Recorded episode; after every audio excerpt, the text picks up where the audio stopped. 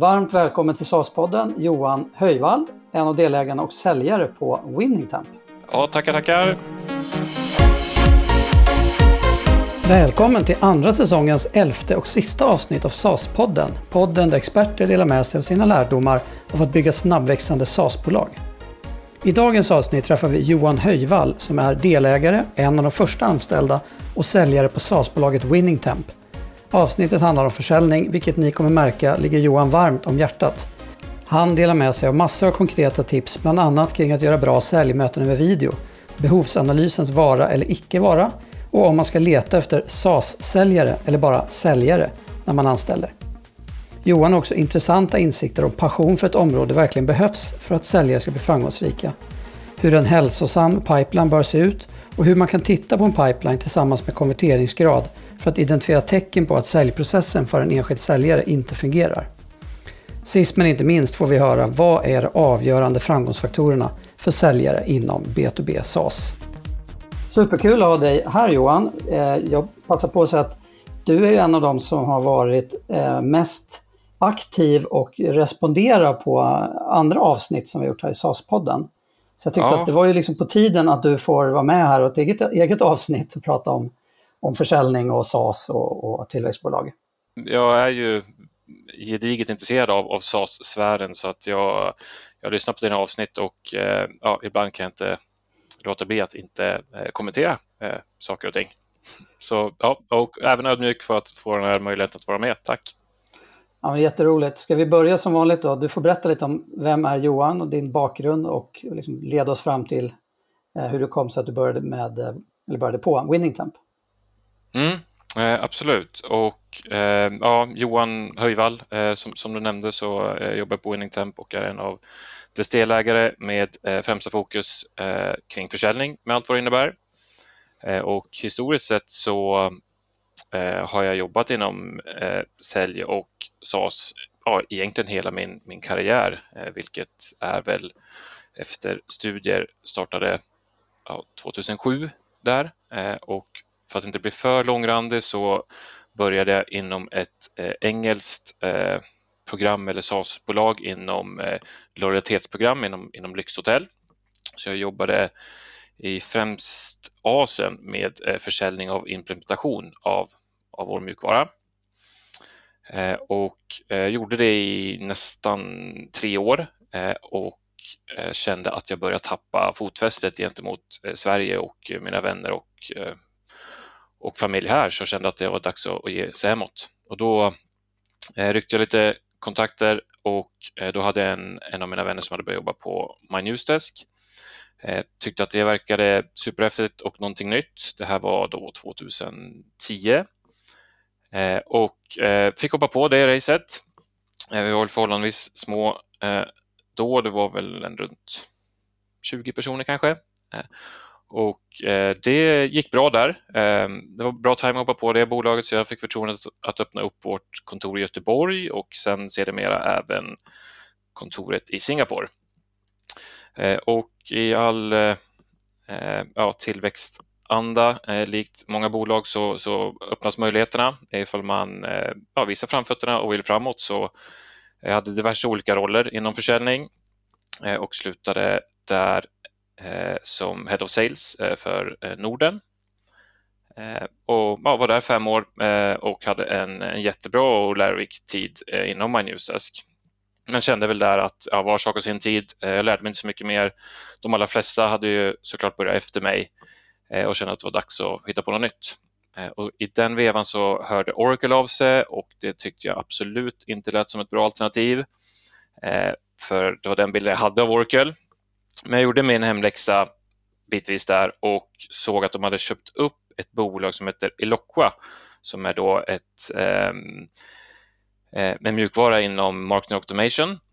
Eh, och, och jag hade, vi hade tittat på det för Magnusys räkning eh, att, att köpa in, men det var lite för dyrt och komplext för vad vi sålde. Men jag gillade dem som bolag och då kikade jag mer kring Oracles uppköp och insåg att de här satsar stort på uppköp inom då, specifikt inom Marketing Cloud.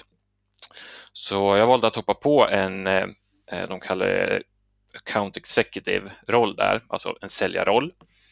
Eh, inom Marketing Cloud och Sales Cloud. Eh, ja, var där i tre år. Eh, kan väl tycka i något avseende att det är ett av ja, e-, ett, möjligen ett av de främsta säljjobben man kan ha i, i Sverige med tanke på dess resurser och hur lukrativt det kan vara. Sen beror det på vad man faller, ja, tycker det är attraktivt, men ifall det är resurser och eh, pengar så är det en, en väldigt eh, potentiell fantastisk arbetsgivare. Mm. Grymt. Och, så, och vad lärde du dig där, tänker du, som du har haft med dig eh, framåt? På Oracle specifikt så var det Eh, eller det är inte bara Oracle utan det är väl historiskt kring försäljning och, och, och mjukvara och det är eh, vad jag förespråkar mycket är, är metoden KISS, det vill säga Keep it short and simple. Eh, specifikt inom Oracle så var det en väldigt bred arsenal av, av mjukvara vi sålde som var förhållandevis komplext. Men eh, de som lyckades väldigt väl, de, de höll det väldigt eh, kort och enkelt i sin framtoning och, och, och införsäljning.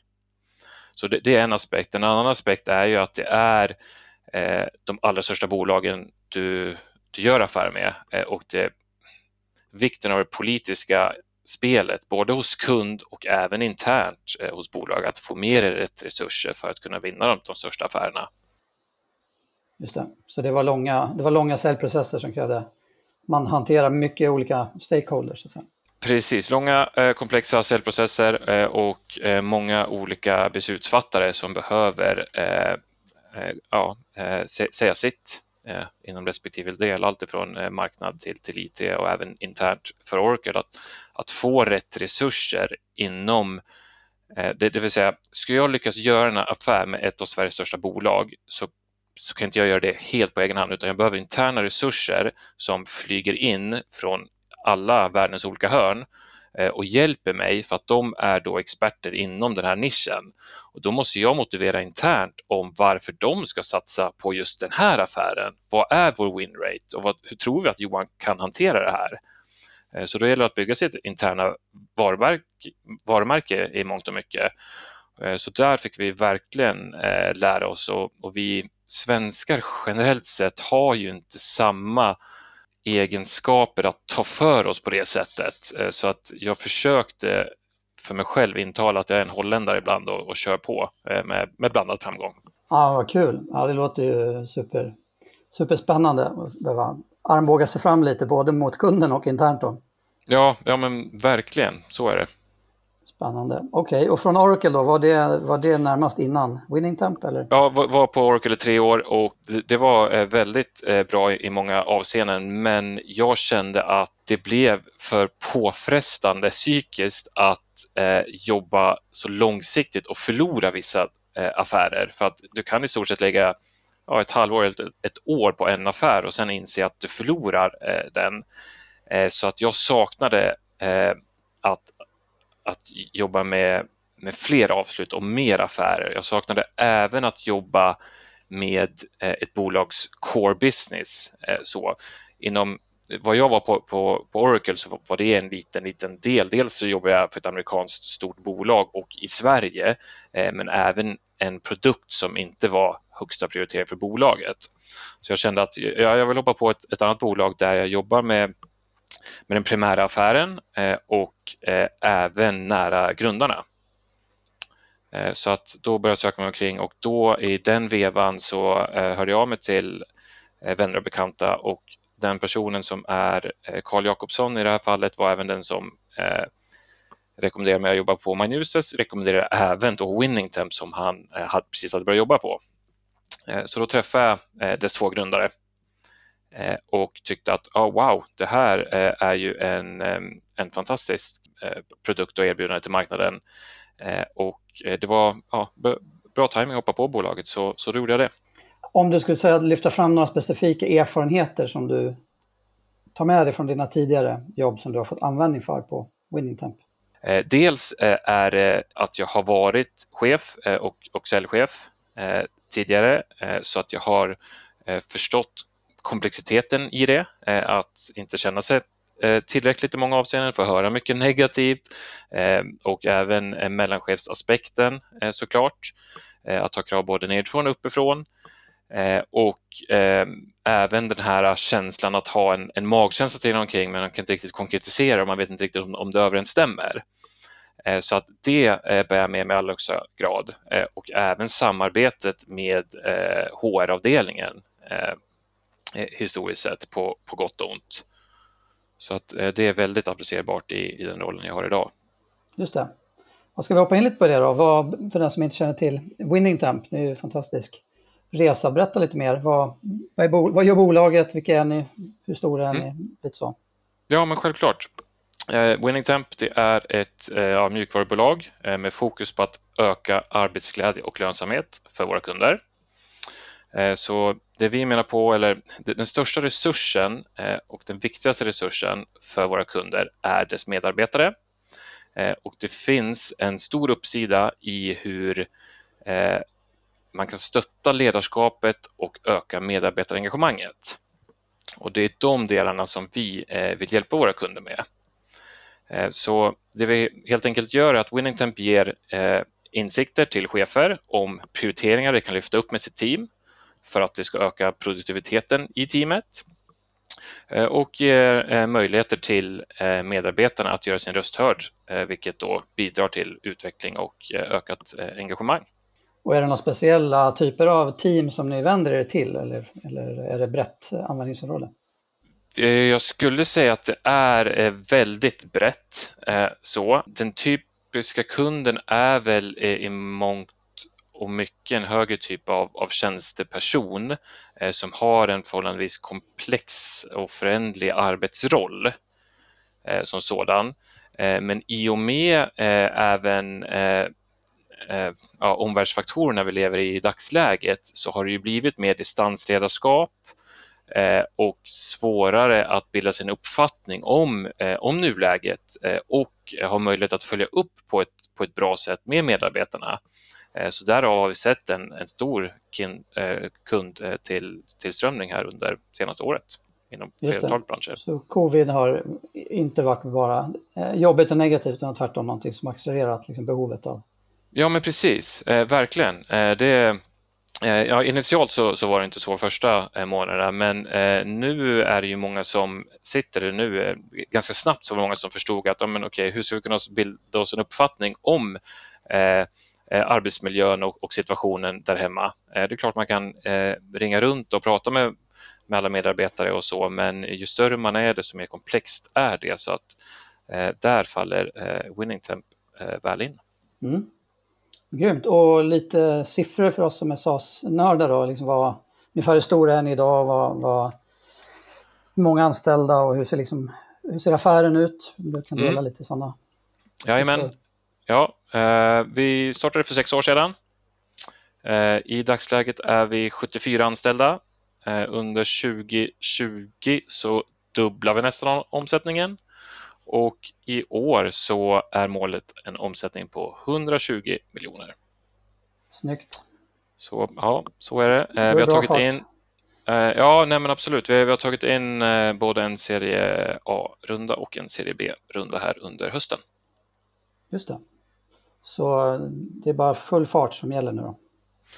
Ja, i allra högsta grad. Det är tillväxt, tillväxt, tillväxt. Kul. Mm. Och vad, ska vi hoppa in lite mer på, på ditt specialområde då, som tanke på temat på den här diskussionen liksom med, med mm. försäljning mm. som du har, du har jobbat länge med. Om vi börjar i änden liksom kring, kring winning tempo, hur ser liksom eran, försäljnings, ja, mm. försäljning ut? Hur såg det ut när, när du kom in? Är det något som mm. ändrats mm. över tid? Mm. Ja, men, äh, absolut. Uh, ja, när jag kom in, det var ju i sommaren, hösten 2018. Eh, då var det ja, 11 personer som jobbade på bolaget eh, och det var väldigt eh, stor del av försäljningen som kom ifrån grundarna så det var precis i uppskalningsfasen att skala ut försäljningen. Så, och Eh, ja, eh, det var egentligen eh, produktavdelning och, och, och säljavdelning så väldigt Eh, mycket traditionellt genom då att mejla och ringa eh, möjliga kunder och, och sälja den vägen. och i och med vår tillväxt här och i och med då både Serie A och Serie B så har vi växlat på inom alla dess olika avdelningar. Så ja, både antalet säljare har ökat såklart, men även då att vi haft möjlighet att investera i en marknadsavdelning med allt vad det innebär, allt ifrån då, ja, men content marketing, inbound marketing, poddar och seminarium och alla dess vägar som, som skapar ett intresse för vårt erbjudande. Just det. Och om du skulle förklara lite hur ni är organiserade då? Mm. Vilka roller har ni inom, inom försäljning och hur jobbar ni från liksom leads till, till avslut? Jajamän, eh, det är väl i, så som vi organiserar det är ju att vi har eh, då en, en säljavdelning eh, och det är det största antalet medarbetare inom organisationen och de eh, ansvarar eh, från att, att driva eh, affären initialt till att avsluta den initiala affären. Och det kan ju särskilja sig såklart hur den första kontaktpointen ser ut. Det kan ju då vara en ja, vad vi kallar marketing qualified lead, att det finns ett då, intresse att de varit med med på ett seminarium eller ladda ner ett white paper eh, till att det är en sales qualified lead, det vill säga att de faktiskt har aktivt eh, flaggat för att de vill ha kontakt med en säljare, att veta prisbild, veta kring abonnemang. Eh, till att det andra alternativet är egentligen att det är helt kallt initialt, att det är då ett kallt samtal, ett e-mail, en ping på LinkedIn eller i den tidigare världen något slags fysiskt seminarium, men numera mer online. Och eh, när, när vi har eh, signat en, en, kund, då eh, går det direkt över till eh, Customer Success som då ansvarar både för uppstart, onboarding, chefsutbildningar eh, och säkerställa att, att kunden eh, blir nöjd med vår eh, leverans. Som, som alla SaaS-bolag så står vi och faller med eh, att vi levererar ett värde för att eh, vi är ytterst benägna om att, att kunden förlänger. Och vad, vad är fördelningen där på mellan liksom marketing, eh, originated, så att säga, leads och, och egen kall eh, ja, genererade liksom, prospects?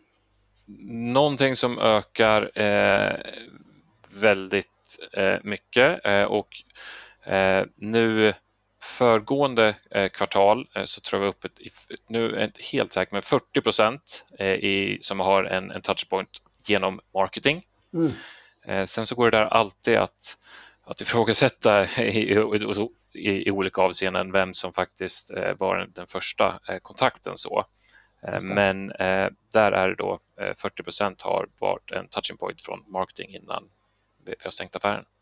Och de, den andra delen då, den är att sälj själv har Precis. Eh, att Sälj själv helt enkelt har identifierat eh, en potentiell kund och eh, kontaktat kunden i, i flera avseenden via telefon. Vissa menar ju på att, att kalla samtal är förlegat och dött mm. och jag instämmer inte i det, i alla fall utifrån vad, ja, vad jag följer upp kring våra affärer i alla fall och mina egna affärer. Intressant, så fortsatt fungerar bra med liksom kalla samtal och ringa. Ja, absolut, ja en kombination eh, av, av allting. Eh, där tar man ju själv ägarskap och eh, våra säljare eh, vet ju vad vi gör som störst nytta och skapar mest värde för våra kunder.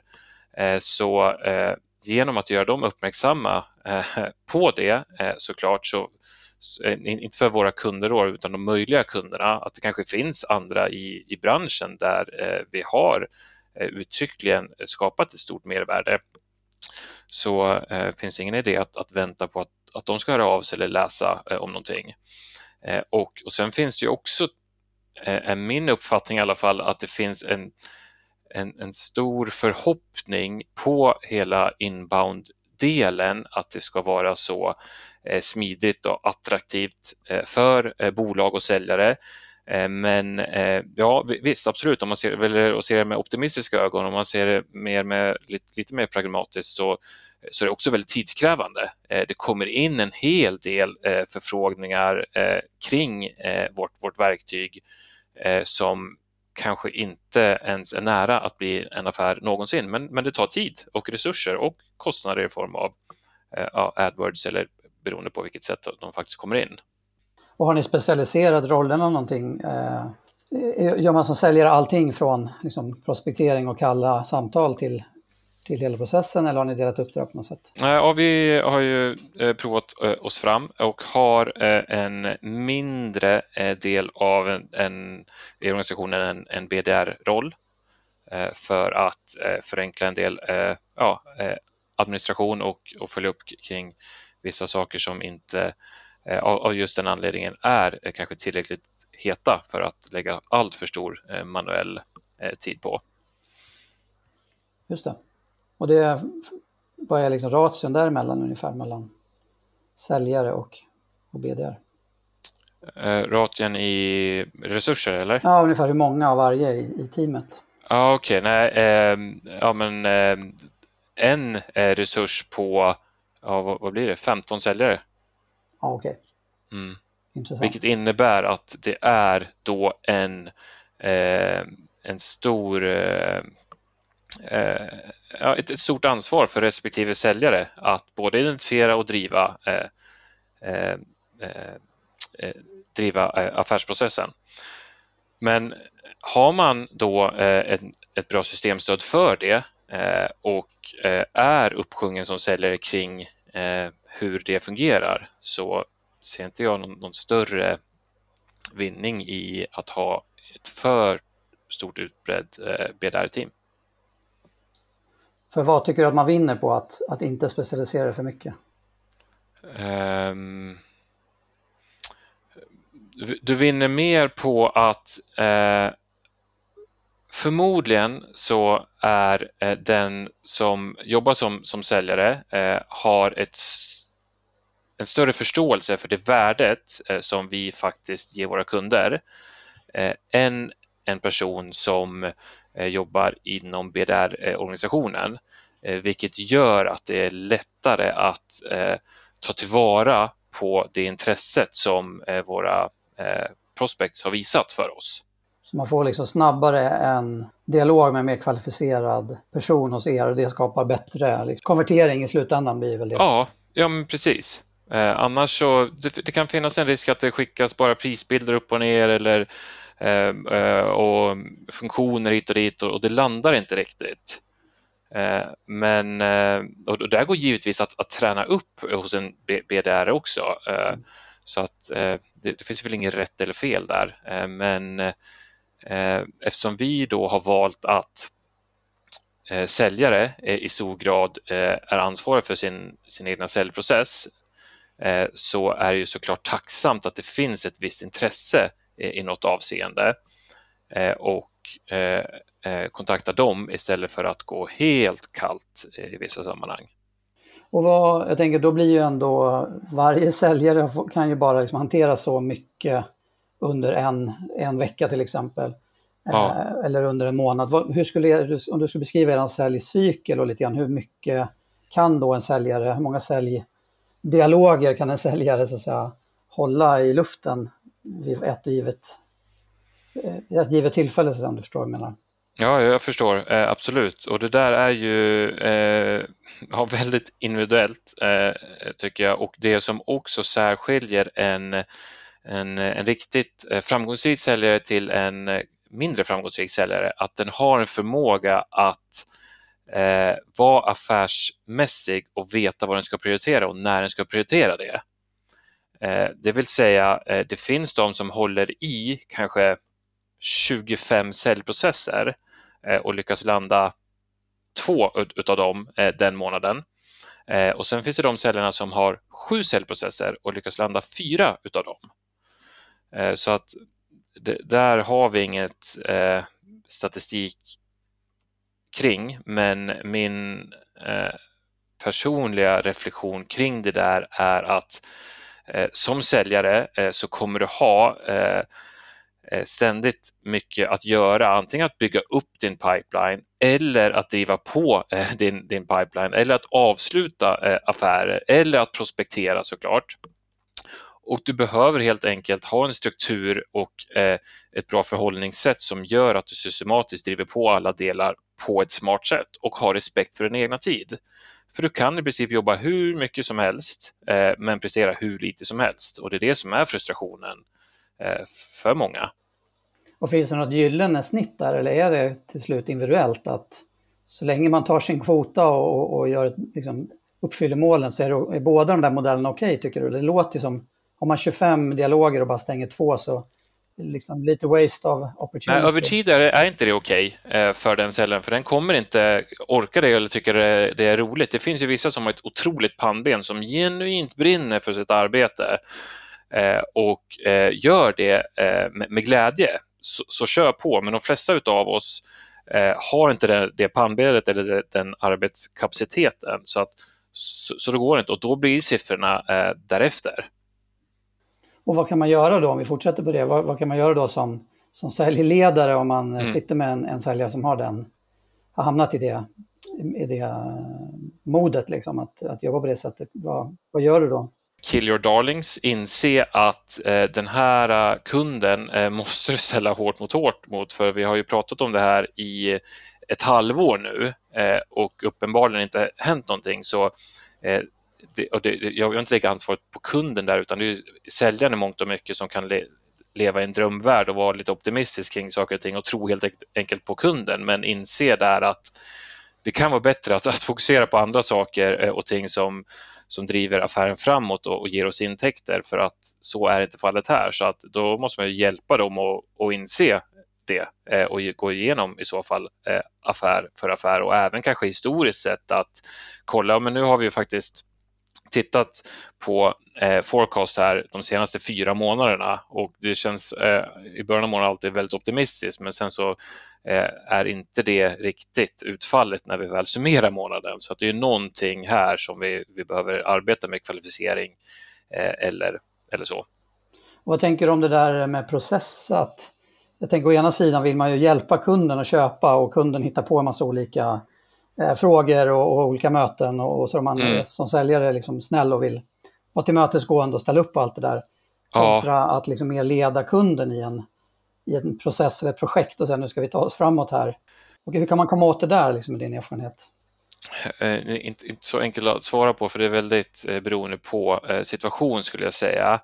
Eh, men det handlar eh, i mångt och mycket att eh, tydliggöra att okej, okay, men att inte komma till ett avslut är ju en, en viss frustration att, att då fråga, okay, men vad, eh, vad kan vi göra för att ta nästa steg, det vill säga skriva ett avtal? Är det något frågetecken kring någon del? Eh, är det internt hos er som, som vi kan stötta med eh, och driva på? Jag bokar gärna in ett möte med ja, era kollegor inom ledningsgruppen ifall det behövs gehör därifrån. Eh, eller vad kan vi göra för att ta nästa steg? För att jag utifrån min roll måste också prioritera min tid och är det aktuellt så, så gör jag gärna det men det måste vara ett konkret nästa steg. Är det inte det eh, så får vi höras vid ett annat tillfälle. Ja, då brukar det ju komma fram tyvärr i de flesta fallen då eh, att ja, men det är nog inte riktigt rätt timing för oss och det är nog inte rätt tillfälle och, och då är det inte det. Eh, då, då är det antingen en, en, en sämre införsäljning eller kanske fel person men det är inte där vi ska fortsätta jobba vidare i alla fall. Så länge man har en bra stor pipe så så har man ju också kanske alternativkostnad som du är inne på, att det finns andra eh, affärer att jobba på. Så det kostar ju dig också att du ligger och gnuggar på någonting som Ja, precis. Inte minst mentalt också, eh, att, att fundera och fokusera upp på det där. Så att eh, jag är förespråkare för att, ja, men, eh, att eh, gå vidare i många mm. processer. Mm. Ja, men grymt. Och um, hur ser uh, någonting mer kring som nyckeltal? Vad använder ni för nyckeltal för att följa upp säljteamet liksom individuellt eller som team? Kan du dela, ja. dela med dig där? Jajamän. Eh, vi eh, väljer att följa och följa upp kring genomförda möten eh, och antalet affärer och givetvis dess värde. Eh, för att eh, förstå hur vi som, som bolag kan hjälpa säljarna eh, att, att göra fler och kanske eventuellt större affärer också.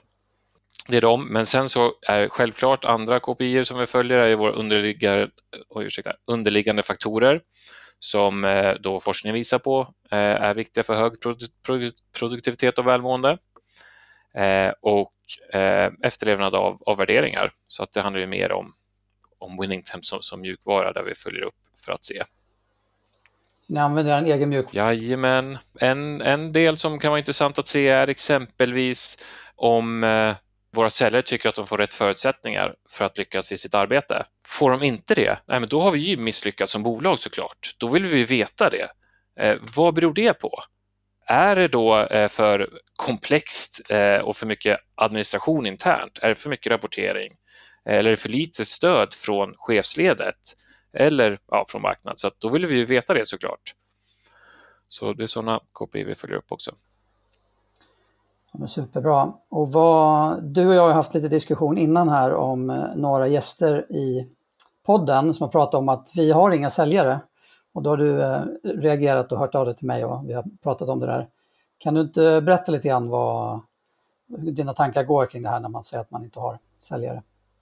Ja, eh, eh absolut, eh, gärna för att jag förstår inte riktigt eh, hur man inte Eh, som bolag eh, inte har eh, säljare eller vad man då innefattar i sin benämning som, som säljare. Eh, så utifrån från mitt perspektiv är ju, eh, har man ett bolag så driver man förhoppningsvis intäkter på något sätt och då krävs det en, någon slags typ av försäljning. Sen behöver det inte vara eh, alltid någon som ringer ett kallt samtal i något avseende, men det kan mycket väl vara, om man vill kalla det då customer success, eh, som tar hand om, om kunderna. Det är ju eh, i, eh, i stor utsträckning en säljare. Eh, så. Och likadant om det är en kundservice exempelvis, eh, eller då eh, en person inom, eh, inom marknad. Eh, den har ju en en roll av att, eh, att driva uppmärksamhet och då intäkter eller leads. Eh, och från mitt perspektiv så är det eh, en, en säljare. Så, eh, sen så kan man ha olika benämningar på det som sådan, men, men jag kan inte för, förstå att, att det inte är så, bara så. Jag vet inte, för, ja, hur, hur mm. låter det? Nej, men jag, jag köper det. Jag, jag, jag tänker att det kanske finns eh, någonting i det här med säljare, att vi har liksom fördomar om vad säljare är och att vi i vissa, ja. vissa personer, i vissa sammanhang så vill vi inte förknippa vårt bolag med säljare eller vårt eh, ja, varumärke eller vårt erbjudande utan att det Ja. ja. Och det måste du också ha tankar omkring. Vad, liksom, vad, är, vad är statusen för säljyrket? Ja, Nej men eh, ja, självklart. Det är många som skruvar på sig om, om man säger att man jobbar som säljare och säger usch vad jobbigt eller sådär och så. Eh, och, så eh, och, och jag eh, eh ja, kan ju inte hålla med om, som, som varit inne på att inte ett, ett företag har eh, driv, Ska man driva intäkter så behövs det någon typ av, av införsäljning som jag sa. Eh, och därför Eh, är ett, det är ett väldigt brett spektrum av olika eh, säljare eh, också. Jag, jag, jag kanske är lite väl partisk eller frälst i något avseende så, men jag menar ju på att eh, jag eh, jag hjälper eh, våra eh, kunder med deras jobb och deras organisation att skapa då eh, eh, högre arbetsglädje eller eh, lönsamhet eller stötta ledarskapet. Eh, jag kontaktar ju ingen, inte någon som jag inte tror har ett värde av Winning Temp. Eh, så. För, för det drivs inte jag utav såklart, även om det skulle bli kortsiktigt bra ekonomiskt så, så är det inte det som är min drivkraft utan det handlar om att, att skapa ett värde dels då för den som köper, köper in vårt, vårt erbjudande men även för hela organisationen. Eh, och då kan vi kalla det customer success som vi vill. Det spelar ingen roll, men det är en typ av införsäljning mm. eller kundservice eller marknad. Ja. Ja. ja, men jättebra. Och vad, eh, du, vi touchade lite grann tidigare här med, eh, med covid. Jag tänker att det senaste året så har det blivit mycket säljmöten över webben. Liksom, vad har ni lärt er av att få mm. det att funka? Tror du att det kommer vara kvar eh, mm. så dominerande eller kommer vi se någon återgång? Liksom? Vad, hur tänker ni ja. kring det? Uh, nej, det finns, för mig finns det väldigt mycket uh, att säga om det och jag tycker att det är väldigt stor skillnad på att ha ett säljmöte digitalt eller i person. Och eh, för att bli lite nostalgisk så vill jag bara berätta om när jag jobbade då som säljchef på MyNewsdesk så hade jag ett säljmöte med eh, en som ville sälja en applikation till vårt CRM-system. Och det var så fantastiskt bra eh, där så jag, jag blev så imponerad och också lite ledsen att jag inte alls var på samma nivå i mina pitchar över webben. Det här är åtta år sedan så det, det är ganska länge sedan men då tänkte jag så ja, men i amerikanerna de har ju en helt annan typ av retorik och eh, det har de väl som ett grundämne eh, också inom skolan. Så att därav är de väldigt eh, eh ja, men retoriska så. Men det syns verkligen att de här personerna har verkligen lagt in en extra effort. Dels personen men säkert bolaget också att ha den bästa möjliga webbdemon. Eh, och, och säljpitchen över eh, webben. Så när covid kom här så, så tänkte jag att oh, nu är det dags att step up för att det är skillnad. Eh, jag har neglerat det där eh, genom mina år i mångt och mycket för att det var förhållandevis ovanligt för mig att ha ett, ett webbmöte. De flesta ville se sig personligen, en kulturell del så, men jag hade inte behövt göra det. Men när det kom så är det ju nu såklart eh, dagligen jag har eh, säljmöten över webben. Så då eh, tänkte jag att vi måste skapa oss de bästa möjliga förutsättningarna för att faktiskt lyckas. Eh, och det är stor skillnad på gott och ont. Och ehm, ja, det, det är flera delar. Och det jag tänker är ju att det mer negativa här, eh, det är ju att det, är svårare eh, med webbmöten för att det personliga försvinner eh, mycket. Eh, det är svårare helt enkelt att lysa igenom med karisma eller hela people by people-delen. Så, utan det blir verkligen mycket mer produktfokus direkt så fort det blir en, eh, en, en webbdemo. Eh, och det är negativt för en säljare för att det blir helt enkelt inte lika stor chans att faktiskt påverka det här. Sen så är det massa olika detaljer som, som jag tänker på eh, och eh, jag delar gärna med mig utav dem om du vill det. Ja, eh, för det här är inte, det är inte bara för säljare utan det är alla som har webbdemon egentligen. Men, och, och det, de kan tyckas banala i något avseende men så enkelt som att stå alltid upp när du, du har ett webbmöte, röstläget blir betydligt bättre. Var först där mentalt, landa innan webbmötet och när någon kommer in, vinka så att de ser att oh, den här skärmen är inte fryst eller så. Eh, säg någonting som, som sticker ut. Jag eh, kör ofta eh, att eh, ja, men Johan Höjvall, Winning Temp, står här i källaren i Älvsjö, Stockholm. Ja, ja bra, jag är här i, i Täby. Okej, okay, ja, toppen. typ så, bara för att göra en personlig touch på det. Sen om det är en norrlänning eller kanske en göteborgare så behöver jag inte säga vart i Stockholm jag är, men, men är man i, i Stockholm så, så ger det en personlig touch på det. Eh, och, och det där finns många poänger med och det, det, det är många gånger jag har eh, pratat med någon och så har de sagt att ah, men, eh, ja, jag, jag, står här i Täby och, och, då kan man säga det sen om man kommer i referenssammanhang, ja, vilka andra jobbar med? Då kan jag säga att ja, men vet du vad, eh, jag, jag känner en annan tech-investerare i, i Täby som jag gjort affärer med. Eh, han heter Elon Musk. Eh, är det någon du känner till? Ja, ah, typ så här. Jag kan se till att ni kan ta en lunchpromenad. Kan ni prata om hur de använder Winnington? Kan det vara värdefullt för dig Johan? Ja, ah, jo, kanske eller sådär. Så att det, det blir en annan eh, dynamik i samtalet. Så, så, ja, eller bara stick ut. Många av de här webbmötena är extremt tråkiga. Så. Eh, och jag försöker sticka ut då. Dels kan du säga det. Eh, jag hade en pitch här för eh, ett, ett bolag som producerar kaffe. Då hade jag hängt upp fyra stycken kaffepaket bara i bakgrunden. Så, för att lämna något slags intryck. De har som sagt många webbmöten och då är det bra, bra att sticka ut i något avseende. Och har du någon, har du någon, någon insikt kring tekniken? För jag tycker att man, jag sitter också mycket webbmöten och det kanske inte i och för sig är med säljare så, utan det är ju ofta med med entreprenörer och grundare och sådär. Men, men att... Eh, ja, de måste du påverka i något avseende. Jag måste påverka dem, absolut. Ditt. Ja, så jag försöker, jag har ju köpt in lite extra fina kameror här så jag ska ha HD-bild. Ja.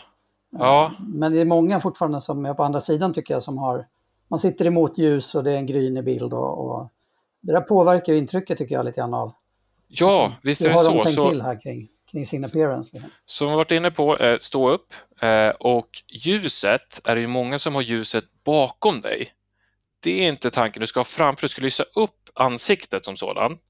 För att eh, för att kunna påverka människor så är det mycket inom kroppsspråk. Det faller bort väldigt mycket över det digitala. Så gör, skapa de bästa förutsättningarna. Ljuset framifrån i ansiktet så att du kan se mimiken också. Sen vad, vad många glömmer bort också är att kolla i kameran, kolla inte på personen i fråga, kolla i kameran för att då blir det en slags ögonkontakt, eller i alla fall upplevd på det sättet. Och då blir det mer trovärdig. Så det är sådana detaljer som, som är viktiga. Ehm, en annan är ju att det är jättelätt att tyvärr bli disträ eh, så när man lyssnar eh, på, det finns mycket annat och mobilen plingar och sådär. Så som säljare kan du också ja, men, outa någon person eh, och ställa någon fråga såklart då att ja men Mattias, har du hört talas om, om Winning Temp sedan tidigare? Och då vaknar Mattias till såklart och alla andra som är med på mötet för att de förstår att nu kanske Johan kommer ta, ta mig också så att då skapar det uppmärksamhet. Och, och då kanske låter som Mattias säger bara, nej men nej, då har jag inte Okej, nej men då kan man nämna det. Jag har gjort min hemläxa och kollat upp er och såg att du har varit hos den här arbetsgivaren tidigare. Det är faktiskt en kund till oss. Så att vill ni prata med en referens framöver kan ni gärna stämma av med dem för att de har använt oss. Så att du bygger en relation på det sättet. Ja, men supersnyggt. Ja, Fler, men... Det är ju massor med bra råd här. Jag tror det här är jättevärdefullt. För ja, en, en, annan som säljare är att ge eh, hemläxor, eh, kallar jag det. Att det blir lätt en monolog eh, och du vet inte om, om folk är där ens eh, längre. Eh, så eh, engagera Eh, ge, en, ge en hemläxa i något avseende utifrån eh, ditt material. Och eh, var inte rädd heller att hänga kvar i skärmen, alltså innan, innan du hoppar in i en presentation. Eh, du som, som säljare och person är förhoppningsvis betydligt mer intressant än några slides. Så förringa inte det. Eh, men, men var förberedd här eh, också. Att, att, att veta vad du pratar om. Kolla ja, men det är alltid en avvägning hur förberedd du ska vara som säljare för att men är det potentiellt en stor affär och förhoppningsvis har du lagt ganska mycket tid för att komma dit du är i den här pitchen, då är det värt att lägga kanske ja, en halvtimme på att göra din egna hemläxa kring dem du ska träffa och dess bolag och, och dess värde till marknaden. Du är inne på lite tips och tricks här. Jag vet att vi pratade innan här du och jag, då pratade vi kring det här med behovsanalys eh, dyker upp ganska ofta i i säljsammanhang om man ska mm. börja ett samtal med att ställa massor med frågor och kvalificera och sådär. Men, men du har lite insikter kring det som du ville dela? Ja, eh, absolut. Eh, jag tycker ju att den är högst överskattad och bör ifrågasättas. Eh, eller i alla fall nyanseras så. Eh, jag vet inte hur många gånger jag har hört att den är så himla viktig eh, för att eh, lyckas med, med en införsäljning. Ehm, så, och jag vet inte hur många gånger jag upplevt själv att jag misslyckats eller sett andra göra det. Så, så det jag vill göra är att nyansera vikten av behovsanalysen. Och låt mig bara få förklara att låt säga att du har en, en, en säljkår på ja, låt säga 30 personer. Eh, jag skulle säga 10 av dem de är eh, extremt karismatiska och, och duktiga eh, säljare i alla dess avseenden de ska vi inte prata om här och inte de här 20 procenten heller som inte borde jobba där och kanske kommer sluta eller leta nya jobb redan nu, utan det är de andra 70 procenten i säljkåren som vi eh, som bolag vill få sälja mer. Eh, och då tittar vi på, okej, okay, men ska vi lära om behovsanalys? Eh, kunden måste ju förstå eh, sina behov om man ska köpa. Eh, och det är där jag menar att det är då mer komplext att faktiskt landa en bra behovsanalys än eh, vad jag tycker eh, att, att många eh, faktiskt förstår. Eh, och utmaningen med eh, behovsanalysen Eh, det är just att det inte ska bli en frågesport av det hela. Eh, att man känner sig, okej okay, nu ska den här säljaren ställa massa smarta frågor igen. Så. Eh, dels för att samla in fakta men också om eventuella utmaningar och problem och sådär. Men eh, låt säga att du är en av de säljarna som gör det på ett naturligt sätt så att det blir ändå schysst, så att det blir inte den här frågesportkänslan, eh, vilket är en överhängande, överhängande risk för. Eh, så, men ja, låt säga att du, du, är i alla fall eh, den skickliga säljaren som, som fixar det på ett bra sätt. Risken är ändå att de här frågorna eh, inte är tillräckligt tydliga utan för svävande och för stora att kunden börjar prata om någonting annat som inte du har i kikan eller vill prata om egentligen. Då svävar kunden iväg rent mentalt kring något annat och tror att vi ska prata om någonting helt annat. Då måste vi försöka dra tillbaka den här kunden till, nej inte där ska vi, på ett schysst och bra sätt. Så. Eh, så att det är också en, en stor risk. En, en, annan risk är att kunden tar upp något problem som den, ha, den ser som ett problem men den skulle absolut inte köpa in eh, eller investera några pengar eh, för att lösa det problemet. Eh, men, men kanske allra värst är att kunden eh, låser sig och tycker att så här, nej men, eh, jag vill inte svara på det här, eller det kanske inte ens så svar på den här frågan, den känner sig inkompetent.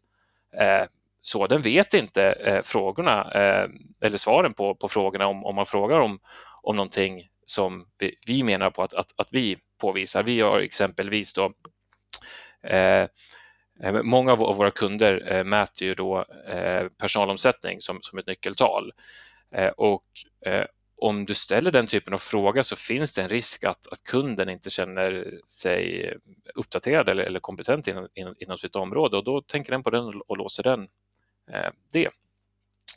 Eh, och det är det jag vill belysa mer att eh, det finns en komplexitet i att ställa eh, en massa frågor eh, och gör det på ett bra sätt, yes fine, men är du tillräckligt skicklig att faktiskt sluta an till värdet på ett tydligt sätt av ditt erbjudande i slutändan för att få ut någonting av det här, av alla de här frågorna. Det är det som jag ja, funderar mycket kring. Och, och, finns det något annat då, om vi ska säga, om man nu inte ska göra så mycket av det, vad, vad, hur gör man istället då? Ja, eh, det är eh, att eh, alltså det, det, så här, det, det de mindre skickliga säljarna är, de, gör en presentation av bolaget. Eh, steg två är att du kanske gör eh, lite frågor och, eh, och så någon slags behovsanalys och knyter an hyfsat till det. Steg tre är att du inspirerar eh, en hel del eh, kring möjligheterna och identifierar eh, problem eller eh, helt enkelt säljer in ett problem eh, och kommer med en lösning. Exempelvis, om, om jag skulle säga till, till dig eh, Johan, eh, idag är det ett flertal bolag som har en utmaning vad det gäller distansledarskap på grund av att man inte ses. Många jobbar hemifrån och det är svårt att bilda sig en uppfattning om nuläget och eh, vad chefen ska prioritera. Är det någonting som ni eh, kan identifiera er med? Det blir lite mer ledande och, och direkt än att ställa en, en stor öppen fråga så det är väl i någon bemärkelse eh, behovsanalys här. Men, men faktum är att jag har, jag har stämt av det här eh, med behovsanalysens vara eller icke vara och eh, det, många av de här säljpersonligheterna som jag har stor respekt för, de hävdar att den är så pass central ändå och köper kanske delvis mitt resonemang. Men sen så för ett och ett halvt år sedan så fick jag sitta ner med Per Lange som är lite av en sälj personlighet, guru eh, här och eh, där fick jag äntligen gehör från mitt ifrågasättande vad det gäller behovsanalysen. Att den är mer komplex än. Bra, då har du med dig Per Lange på ditt tåg där. Då är det ju... Ja, precis. Jag känner mig lite naken där innan så det känns bra att, att få med någon där i alla fall. Hoppas på flera efter den här podden. Och Johan, vad, med din erfarenhet här nu, vad är det som gör att säljare lyckas inom B2B SaaS-försäljning? Ja, det är också någonting som jag verkligen har funderat kring eh, en hel del eh, och eh, låt mig ta, ta ett exempel här. Eh, att Johan, om du ska börja sälja, det här är inte B2B SAS, men du kommer förstå ändå. Om du ska börja sälja helikoptrar, tror du att det är med fördel att du har sett en helikopter någon gång. Eh, och tror att det är med fördel att du kanske har varit i en helikopter någon gång. Ja, är, eh, är det med fördel att, eh, att du kan sälja helikopter om du har åkt en helikopter eller kanske till och med flera olika varianter av helikoptrar. Eh, eller kanske allra bäst om du har kört en helikopter. Eller varför inte byggt en hel helikopter? Jo, men om du har gjort det, då tror jag att du är mer kapabel att förstå eh, helikopterns fördelar och nackdelar och det unika med den helikoptern du ska sälja. Eh, och det är det som jag eh, ser hos framgångsrika B2B-säljare. De förstår eh, då genuint kring produktens värde och har sett det med egna ögon. Du behöver inte ha sett eller, eller gjort det eller kört den här helikoptern så, såklart i det avseendet, men du måste i alla fall eh, att den motparten som du säljer till måste i alla fall få den känslan att, att fallet är så. Det innebär att för att lyckas så är det vetgirighet. Eh, eh, du behöver eh, förstå vad du säljer. Snyggt. Och då är det ju någon typ av, jag tänker att liksom passion eller intresse för området också är en del av det där Ja, och det behöver inte vara det. Eh, jag, var, eh, jag har inte varit intresserad av någon av de delarna jag har jobbat med initialt. Jag har hoppat på för att jag sett att det är något nytt eh, inom, för marknaden och sett att, att det är en innovation och att jag tror på, det, på framtiden. Så du kan bli väldigt snabb, en förhållandevis ja, expert inom ett område. Det finns så mycket poddar och bloggar och allting och grundare till bolaget som kan inspirera kring det. Eh, men du måste vara intresserad av det. Så, säljer du då en, en mjukvara inom HR, ja, men då måste du ju veta vilka de största profilerna och influenserna är inom HR-världen exempelvis. För att eh, det är eh, av, av vikt för att skapa förståelse för helheten och, och bygga förtroende vidare i sin tur.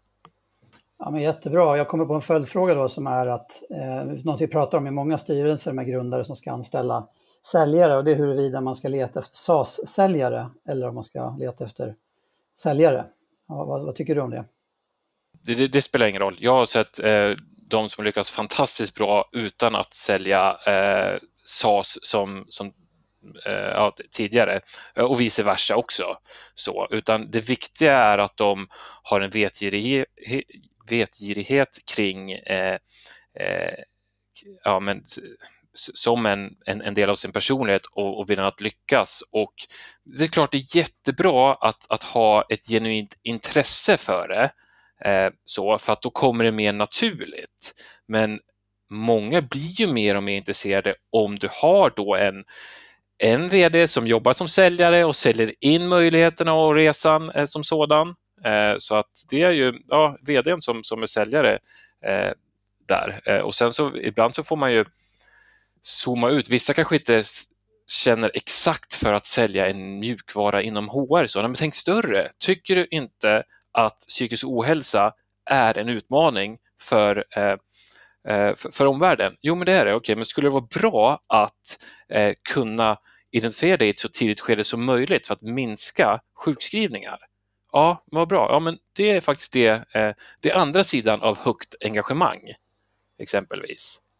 Ja, men du, och jag tycker att jag vill understryka en sak som du nämner där, eh, lite förbifarten, men som jag tror är viktigt. Det är ju det här att hur viktiga grundarna är och, och nu, så att jag, om jag uppfattar dig Winning Time, du har varit med nästan sedan sen starten när ni var tio personer, att, att det liksom är viktigt att få in den där delen av, av passionen och liksom förstå varför är den här mjukvaran eh, ja. så viktig, relevant, värdefull för våra kunder och ja. inte bara nu ska vi ut och gnugga SAS-licenser här och stänga våran kvota. Liksom. Nej men exakt, precis. Eh, det, det, är mycket där det kommer och det är en införsäljning för våra grundare. Som när jag, när jag hoppade, innan jag hoppade på Winning Time så träffade jag ju dem, jag förstod, jag tycker att det här är ju personer jag vill jobba med. Eh, de är drivna, de är intellektuella och här kan jag lära mig saker och vi är på en efterresa. Men jag vill följa med på två kundmöten. Och då följde jag med på två kundmöten och såg att där satt ju den här personen och tyckte att det här var jättehäftigt, det här kan verkligen hjälpa oss här det är klart att jag vill representera det. Det där tror jag fler ska tänka på som grundare när man börjar skala upp, att, att få med sig den där aspekten i hur man skapar engagemang i, i de nya säljarna och, och liksom Men du, eh, tiden springer iväg. Vi måste mm. börja runda av. Eh, men vi har ju vårt standardavsnitt här som jag vet att du är en stor fan av också. De fem snabba om SAS. Yes. Så när hörde du först talas om SAS? Eh, det var när jag fick en fråga om det här var en SAS-lösning jag sålde eh, och det visste jag inte då eh, att det var. Men det var när jag jobbade för det engelska programvarubolaget och det var runt 2008-2009 som en av våra kunder frågade, är det SAS? så, så då sa att jag inte riktigt förstod, men då förklarade han i det här fallet vad det var och då sa jag, jo men det stämmer. Härligt. Hur skulle du beskriva största fördelen med SAS som affärsmodell? Den största fördelen är att det är flera fördelar. Så jag tycker inte det finns en som sådan, utan det är brett. Eh, och sen beror det på vilket SAS-bolag det är. Eh, men för vår del så är ju då eh, att det då ett insteg att faktiskt komma igång, både rent tidsmässigt och kostnadsmässigt för, för kunderna. Sen så är det skalbarheten, att det går att skala affären. Och vad önskar du att du förstod tidigare om SAS som du vet idag? Ehm, det är vikten av att kunna skala affären och, erbjudandet. Så ja, men bredda den på ett smart sätt som på riktigt skapar värde för våra kunder utan att bli för spretig också. Vilka är de bästa SaaS-produkterna som du använder till vardags? LinkedIn Sales Navigator. Fantastiskt ifall du har ett stort eh, nätverk på LinkedIn. Eh, väldigt tacksamt eh, i, i, i, största aspekt eh, att se eh, de jag ska träffa om vi har några gemensamma kontakter som vi gjort affärer med tidigare. Eh, väldigt tacksamt. sen en annan lösning som jag inte jag personligen använder eh, dagligen, eh, men indirekt. Eh, och det är ju Natural Cycles. Mm. Det är ju en fertilitetsapp. så som du förstår så är det inte jag som använder det utan i stort sett i alla fall min eh, respektive. Så det är en, en fantastisk app. Kul tips. Och vem skulle du önska att få lyssna på här i SAS-podden framöver? Jag skulle vilja lyssna på eh, Mattias Thulin en av grundarna i GetAccept i sin egen tjänst. Sen har jag också eh, en till och det är Karl Armfelt som är då en av grundarna av TIN Fonder och som ja, investerat massor i noterade svenska bolag om ja, Upsales och Lime och Bambooser och, och så vidare. Han har en massa tankar och åsikter om SAS vet jag. Ja, ja verkligen eh, såklart. Bra tips, det får vi försöka ta med oss och eh, få in i SAS-podden framöver. Johan, stort tack för att du var med oss här på SAS-podden. Jättebra samtal. Tack så mycket. Tack, ett nöje.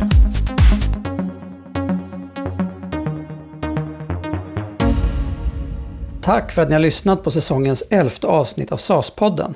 På www.cloudcapital.se SAS-podden hittar du alla avsnitt av podden. Jag heter Johan Krona och detta var säsongsavslutningen av andra säsongen.